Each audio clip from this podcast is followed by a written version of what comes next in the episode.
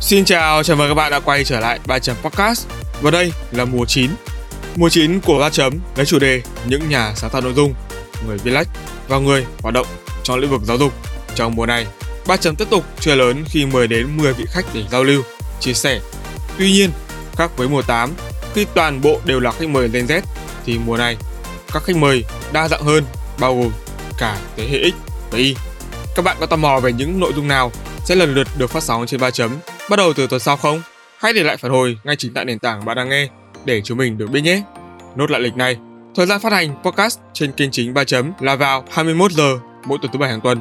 Còn đối với kênh phụ làm podcast không, các tập sẽ được phát hành định kỳ và mỗi thứ sáu hàng tuần. Tất cả đều có mặt trên các nền tảng quen thuộc như YouTube, Spotify, Apple, Google Podcast để không bỏ lỡ bất kỳ thông tin bổ ích nào. Các bạn hãy nhanh chóng nhấn nút chuông đăng ký nhỏ nhỏ ngay bên cạnh nha.